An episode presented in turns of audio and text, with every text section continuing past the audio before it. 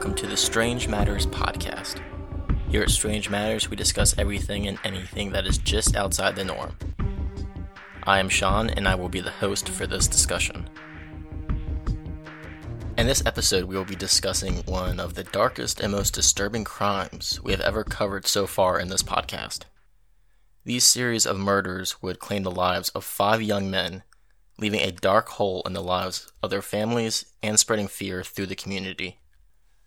What makes this story even more disturbing is the implication that these five deaths, as horrendous as they were, are just the tip of the iceberg. There are many who believe that the cases I will be discussing in this episode are not the only ones, just the ones that we know about. This discussion will involve brutal attacks, unsolved murders, but perhaps most disturbingly of all, a potential conspiracy that could be involved with dozens and perhaps even hundreds of other victims. I want to give a warning to our listeners that the content in this discussion may upset or disturb you. I know it certainly had an effect on me. With all that said, in this episode I will be talking about the family murders of Adelaide, Australia.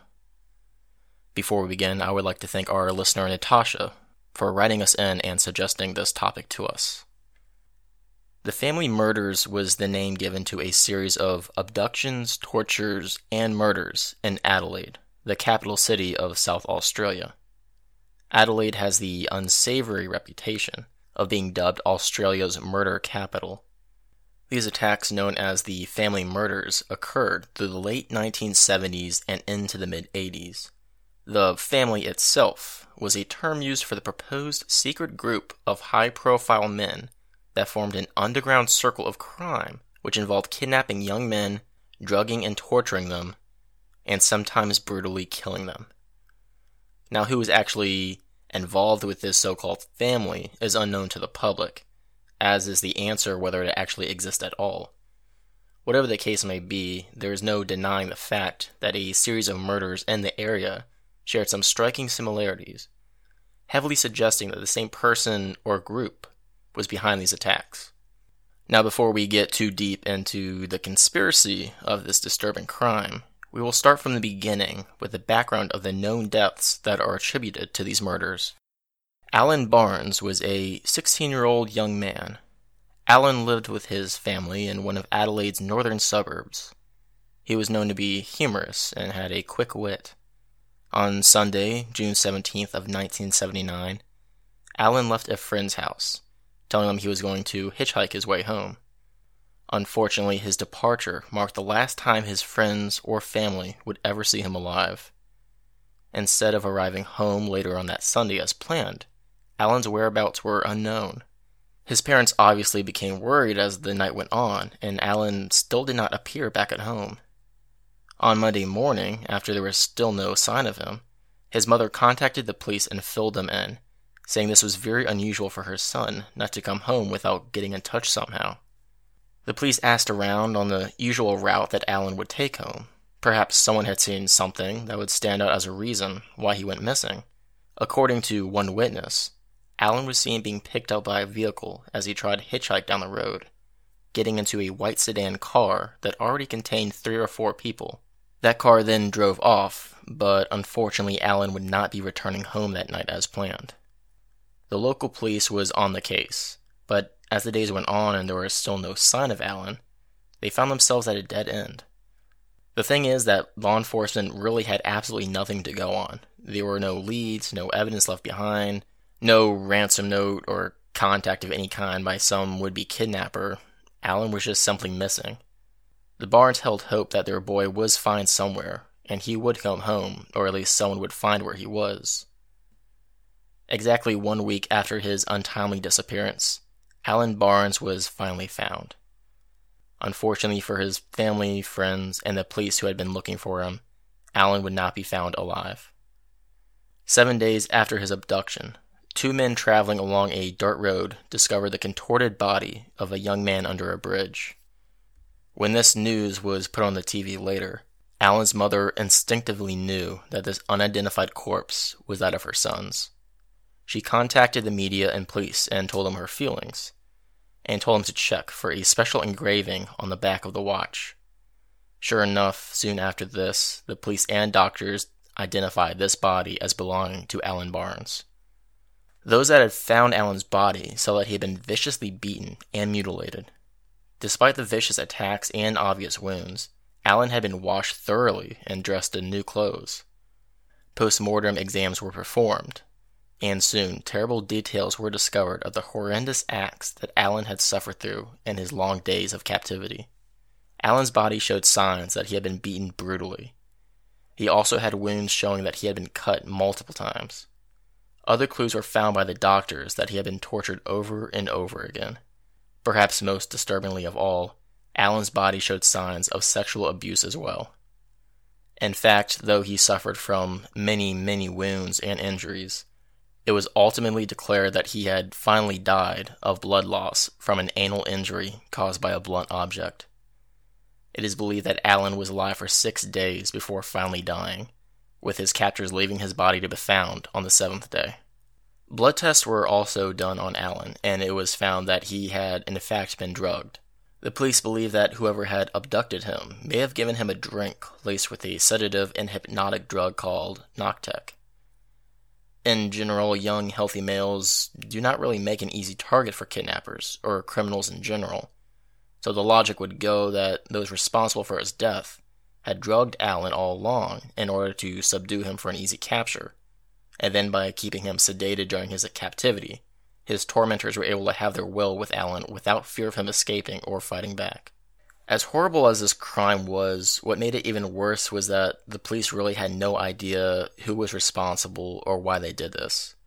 There were no noteworthy clues or evidence found at the scene of the body, and the Barnes' family could think of no one who'd want to hurt their boy. For now, the police could only theorize that it was perhaps a random hit by just some psychopath with perverse and violent desires. Unfortunately for those in the Adelaide area, Alan Barnes would not be the only victim, but instead simply the first. Neil Muir was a 25 year old man who, under similar mysterious circumstances, went missing just a short while after Alan Barnes. Just like Alan, the search for him turned out empty handed. It appeared that he had simply vanished. Now, Neil had apparently had some drug problems, so the early thought was that perhaps his disappearance was somehow related to his drug use. As it would turn out, though, a much worse fate was in store for this young man. Several men who were fishing in the Port River discovered a pair of unusual garbage bags. After retrieving them out of the water, the curious men decided to look inside. Now I can say with almost certainty that this would be one of the most regrettable decisions that these men would ever make. What they found inside the garbage bags were absolutely horrific. And once again, I would like to give a warning that the following description of the crimes is quite disturbing. I can say that I had to take several mental breaks during researching this case just to clear my head. Inside the garbage bags, the body of Neil Muir was found. His body had been surgically dissected and dismembered into 43 separate pieces. The head had been severed from the body, and it was tied crudely to the chest with a rope that ran through the open mouth and out of the wound in the neck. All of his limbs had been removed from the torso, along with being skinned. His internal organs had been ripped out and placed in a plastic bag. His severed legs, along with the bag of organs, was then stuffed back into the hollowed out chest cavity. What was left of his body was then jammed into this garbage bag and taken for disposal. After looking further into this just brutal crime, the police did begin to see several similarities between Neil's death and that of Alan Barnes two months prior. Both victims had been drugged before their death. Their bodies had been dumped close to water areas, and both died of blood loss due to anal injuries. Following this murder, an anonymous tip was called into the police, suggesting that they look into a man named Bevan Spencer von Einem. The caller said that this man may be responsible for Alan Barnes's death. Several other witness statements claimed to have seen Bevan with Alan at the time of his disappearance, but unfortunately no real evidence could be found. Bevan was let go for now as a suspect, as the police had hundreds of other leads to follow up on instead but this man would soon come back into this case in a much larger role. Several years later, 18 year old Mark Langley was celebrating a friend's birthday party with his family. His family was leaving the party early, but letting Mark stay for a while longer. This would unfortunately be the last time that his family ever saw Mark. Mark was last seen in the early morning hours, walking towards a nearby river after having a small argument with his friends. Later that morning, Mark's father grew worried as he woke up and his son still hadn't come home. After waiting just a little while longer, the nervous Mr. Langley called the police, and the search began for this missing teen. Nine days after he was reported missing, Mark Langley's body would be found. Just as with the previous two, Mark's body was heavily mutilated. Strangely, in this case, his body had what looked like a fresh surgical scar running vertically down his abdomen, and a portion of his small intestine had been removed. The police believed that the killer did this to retrieve an object that had been inserted into Mark, likely because this object may have had the killer's fingerprints on it. Blood tests done showed that Mark was also drugged, as Quaalude was found in his system. Ultimately, Mark Langley would also die of massive internal bleeding. And just like Alan, he was found in a clean condition with new clothes. About whoever was responsible for this crime, Mark Langley's father had this to say some years ago Animals. No, an animal wouldn't do that. All these years I've been trying to think of what to call them. You do not call them men, you do not call them people, and you do not call them animals. What do you call them? For 25 years, I could not think of a name to call them. What do I call these people? They're not even human. Peter Stogneff was a 14 year old teenager. On his fateful day, Peter left his house just like every other morning, telling his mother goodbye and that he was heading towards school. Unbeknownst to her, Peter was actually planning on skipping school to go into the city to meet up with a friend. Somewhere between his home and getting into the city, however, Peter just vanished. For nearly a year, the police had nothing to go on. Peter's parents were left worrying about their son, hoping that no harm would come to him. His mother said that she waited every minute to hear from him the entire time he went missing. Ten months later, a local farmer was conducting a burn off on his land. Afterwards, he would find the remains of a human skull and part of the burnt remains of a skeleton. Dental records were able to imply that these remains most likely belonged to 14 year old Peter Stogneff. However, this could never be 100% confirmed. Forensic exams showed that his spinal cord had been cut through, and that his legs had been cut through with a saw above the knees. His cause of death could never be confirmed due to the age of the remains and the fact that they had suffered heavily from the accidental burning from the farmer. To this day, Peter's parents keep hope that perhaps this body was not their son, and that Peter is still out there somewhere. Fifteen months came and went since the discovery of Peter's body. The police still had no solid leads into who was behind these murders. Beyond a few similarities, they don't even know for sure that these killings are actually linked together at all. The fear that was sweeping the community from these sudden and violent attacks slowly began to subside, as many thought that those dark days had passed. Unfortunately for Adelaide, whoever was responsible for these murders had not yet stopped, but had simply just taken a break. In July of 1983, the fear came back. Richard Kelvin was a 15 year old young man living in North Adelaide. Richard's father was a well known newscaster, on a Sunday afternoon, Richard was playing football at a park near his home with a couple of his friends. He was wearing a Channel 9 t shirt, the same channel that his father was on.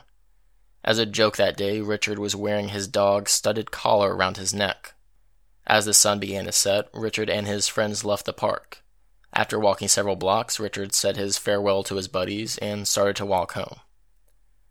From this point towards his house made up a distance of just 400 meters, or about a quarter of a mile. Now, at some point along this short route, something tragic occurred. What exactly happened after this is unknown, but what is known is that Richard would not arrive home that night, and in fact, Richard would never be seen alive ever again. At this point, the lead investigators who were in charge of the case of the four murdered boys visited the Kelvin household shortly after Richard went missing. It seemed clear to them that Richard had simply not run off, but was instead likely abducted, just like the other cases. Luckily, After asking around the neighbors, the police caught a break. Several witnesses claimed to have heard shouts from several people and the sound of car doors slamming shut, along with a car speeding off. All this occurred on the night of Richard's disappearance, around the same time that he was suspected of going missing. Unfortunately, beyond these statements, the police really had nothing else to follow through with. No one actually saw the car or what had happened. Seven weeks after his abduction, a startling and disturbing discovery was made. A man, along with his wife and children, were walking along Mount Crawford Forest. As this man was walking along a field, he noticed some animal bones, and as he moved closer to inspect that, he saw a person lying some distance away. Thinking that this person must be injured, he slowly walked over, asking if they were okay. Finally, when he got right up to the person, he pushed the bushes away, only to see with shock that this person, who was lying perfectly still, was wearing a Channel 9 t shirt.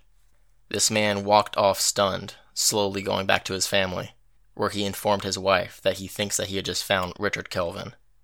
Unlike several of the other boys, Richard was wearing the same clothes as the night he disappeared. Along with his signature Channel 9 shirt, he was still wearing the dog collar that he had put on for a few laughs. The police investigated and put out a timetable that states that Richard's body had likely been there for about two weeks before it was discovered. At this point, five families had been torn apart by the violent losses of these young men. Their parents, siblings, and friends all remained shocked and mystified at these cruel slayings. No one could understand what possible motives anyone would have to hurting these boys. Now the police went into overdrive.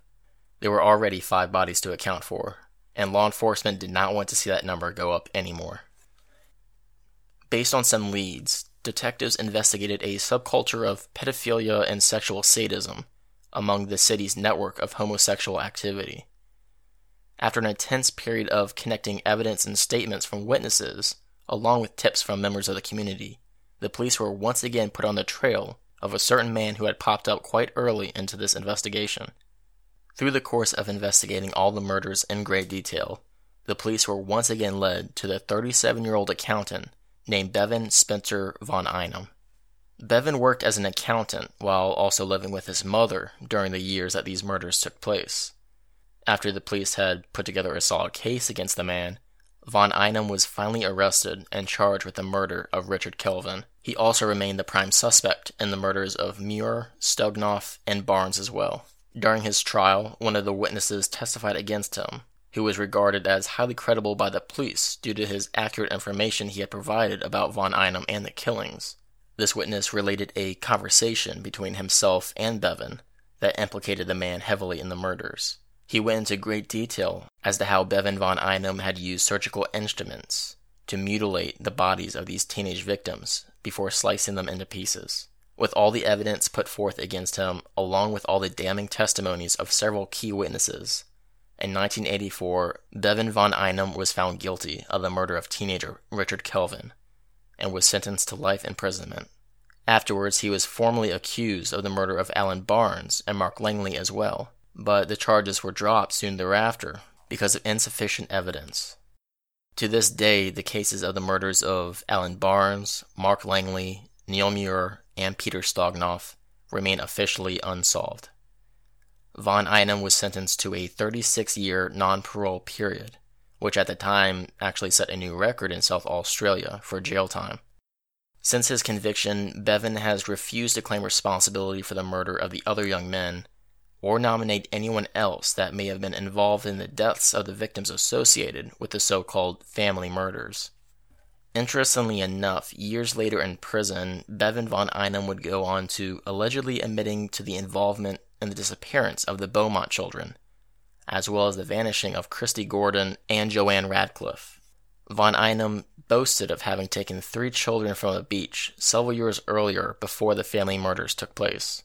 These three kids were supposedly the Beaumont children, one of, if not the most well known cold case from Australia known around the world. Bevan admits that he had taken these three kids home to conduct experiments on them. He said he had performed surgery on each of them and had connected them together. Bevan would go on to claim that one of the children had died during this sadistic procedure, and how he later had no option but to murder the other two and dump all three of the bodies into the bushland south of Adelaide. Police had never considered von Einem in connection with the Beaumont children, but he did somewhat match the descriptions of the police sketches back in 1966. Also, Bevan was known to have visited the beach where these kids went missing multiple times. Von Einem also told an individual, who would later go on to testify against him, that he had taken two girls from the Adelaide Oval during a football match. These two kids were allegedly Christy Gordon and Joanne Ratcliffe. This sudden abduction and disappearance of these two girls were another big mystery and well known case from Adelaide. As for these girls, Bevan admits that he took them and murdered them, but that he did not perform any weird experiments or anything bizarre like that.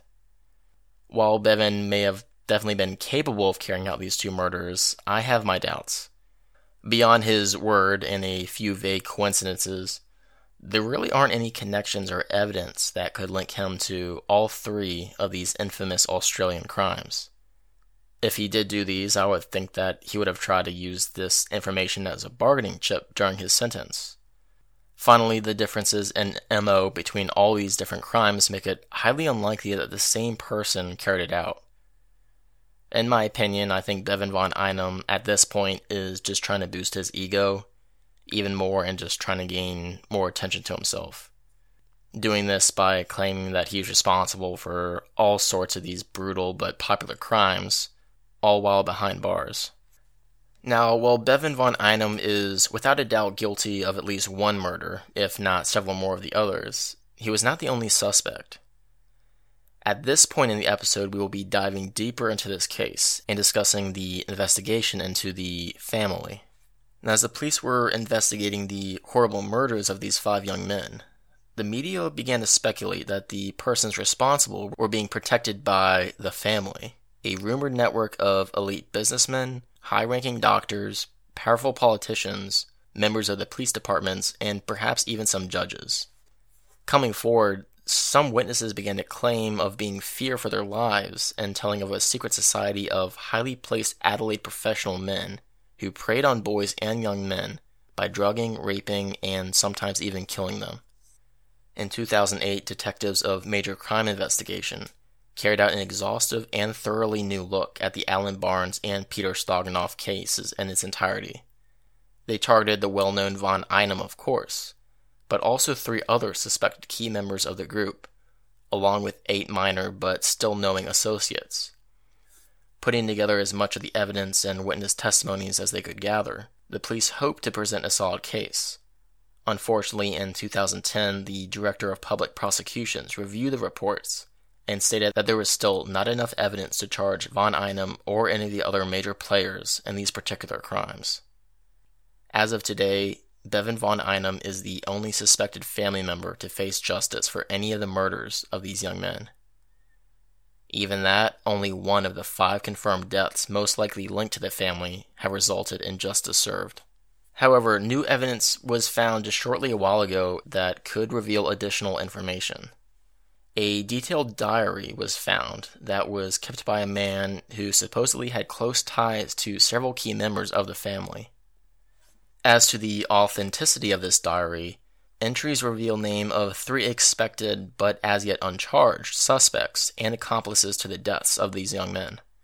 The fact that this diary gives information about the family in all the cases that supposedly only the police investigators and the family members themselves would know gave law enforcement to believe that it might be legit. Most importantly, the police were also able to find a few new leads and inquiries into this diary that they had not thought of before. Trevor Peters was the man who wrote this diary, and it was discovered by his brother shortly after Trevor died. Trevor lived right next to a known associate of von Einem, a transvestite who admitted to helping von Einem lure young males into his car. The entries dictate how Bevan von Einem took pictures of the first victim, Alan Barnes, after he was sexually abused by the players of this sadistic organization. Trevor Peters, the writer of this diary, claims to have seen these photos when he was visiting the same hairdressing salon as von Einem. According to Trevor, the hairdresser was a man named Dennis, a close friend and associate of von Einem. Trevor wrote this in a diary entry about this disturbing encounter in which Bevan von Einem showed up one day while he was also there. He was in a very happy mood and looking knowingly at Dennis, smiling broadly and excited about something they both seemed to share.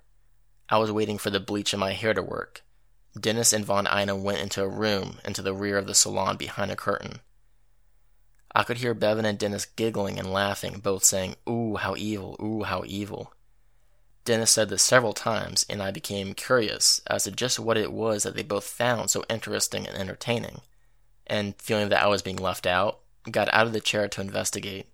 I found them huddled over a waist high table directly behind the curtain.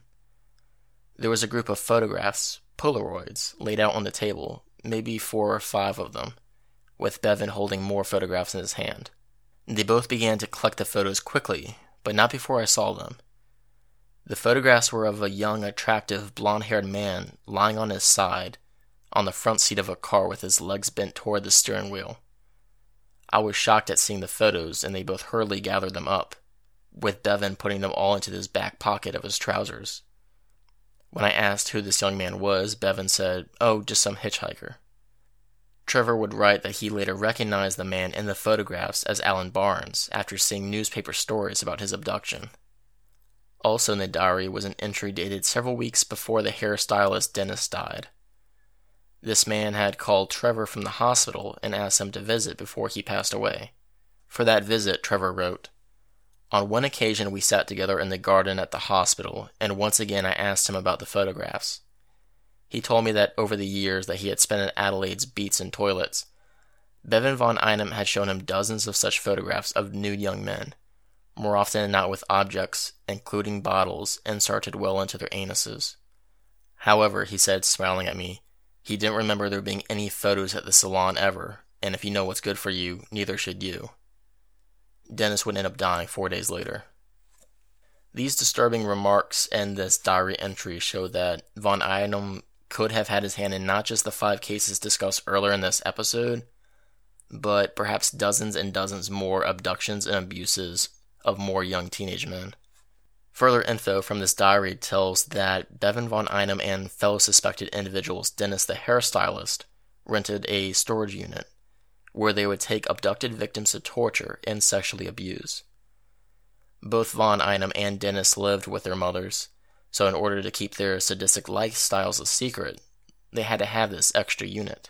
Several of the victims of the family murders showed signs of being kept alive for quite some time after they were kidnapped. The police suspect that it is a possibility that this storage unit was a holding cell for the abducted young men, in which the members of the family could visit and unleash their twisted desires. Trevor Peters wrote in his diary that he had spoken to a woman who lived near that unit, who said that she had seen several men enter the storage unit during the time that Richard Kelvin was missing. Trevor would suspect that this woman knew more, but was just too afraid to divulge any more information. Trevor Peters also had some other information on several more suspected members of the family. Trevor spoke to a woman named Prue, who shared a rented house with a transvestite man who was a suspect and close friend to Bevan von Einem. This person's identity could not be revealed to the public for legal reasons, but it is known that he was the brother of a former Australian Olympic athlete. Prue said that Bevan would often show up to their house with drugged young men to have sex with them. Another suspect, who is a profitable businessman whose identity is again not being leaked by the police, would also frequent the house on a near daily basis to join in. After Von Einem's arrest, these two men would move away, and the police have been unable to track them down as of yet. To me, it seems likely that since the first victim, Alan Barnes, was last seen getting into a vehicle with multiple people inside, that Bevan von Einem, along with these two accomplices, and perhaps even Dennis the hairstylist, were all in that vehicle with the sole plan of abducting that young man. Police in South Australia are currently offering $13 million in rewards for information leading to an arrest or conviction in the murders of 18 children between 1966 and 2000. They have also made the unusual move of offering a reward for recovery of the children's bodies. This push includes the as yet unsolved cases of the other four teenage boys linked in the family murders. As it stands now, barring the discovery of some pieces of evidence or perhaps the confession of another member of the so called family, that it looks like there's a chance that these cases and more may go unsolved. As for the present, apparently this case is still very much fresh in the minds of the people of Adelaide. Natasha, who suggested this case to us, wrote to us and described an unusual time when she was speaking to a woman at a dinner party. This woman happened to work pretty high up in a government office job. When Natasha had brought up the case of the family murders which she had read in a book, this woman instantly became frightful, saying that she had been advised at work to keep her mouth shut about such things and to always remember that people were watching. Beyond the horrors and mystery of the murders themselves, the fear that some of the people still feel is perhaps the most interesting aspect of this case. Just trying to imagine such a scenario in your hometown or city of a series of brutal murders that strike fear across the community. This is followed by the whispered rumors that there is a secret group of powerful men behind it all. These family members could supposedly be your doctor, your lawyer, a neighbor, hell, even your boss. Just what are you to do when the media suggests that the police almost know for certainty who committed these crimes, but still can't touch them? That these people are being shielded by members of society who hold themselves above the law? As much as I love digging into cases like this, I would most likely be keeping my thoughts and opinions to myself. As that woman in the dinner party mentioned, the family could always be watching you. So, as for some final thoughts about this case, after spending the past several days studying and researching further into this case, I kept trying to answer the question of who is behind all of this. Was this the work of a secret group of high profile members of society brought together by the same violent, sadistic urges? Or is it more simple the work of a lone serial killer who managed to coerce several of his close associates into helping him find his victims, letting them share in the torture and abuse as payment. I still can't say for certain if I believe this so called family ever existed. To me, I would think that after decades and decades that the police would have been able to find something that would link these suspected people into these crimes but to this day, there is still no evidence that the family ever actually existed at all. The concept has always been more of a speculation of the police and the media press. Now, I just don't see how the police could supposedly be investigating over a dozen highly probable suspects and finding just nothing if they actually had something to do with the murders. The police themselves have said in recent years that they doubt the family even existed. And if it did, then there is no way that the members involved are still bound together after all these years.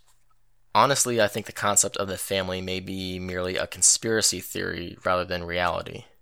This twisted tale of a secret group of people so powerful that they can get away with anything they want and be untouched by the police is nearly inconceivable to me. It almost sounds more like the plot of like a crime show series or an arc to a superhero story. I just don't see how there was a realistic way that there was a group of powerful establishment figures that could obstruct the investigation into five murder cases while keeping their identities a secret. Though perhaps I just find this idea so dark and depressing that I simply refuse to believe that such an evil organization could function in society. I will say this that I do not think that Bevan von Einem was working alone. While no one else has ever been fully implicated in these crimes, from all the witness accounts and just from the logistics of the crimes, I can see how Bevan was more than likely had a handful of like minded men helping him out at different stages of these crimes.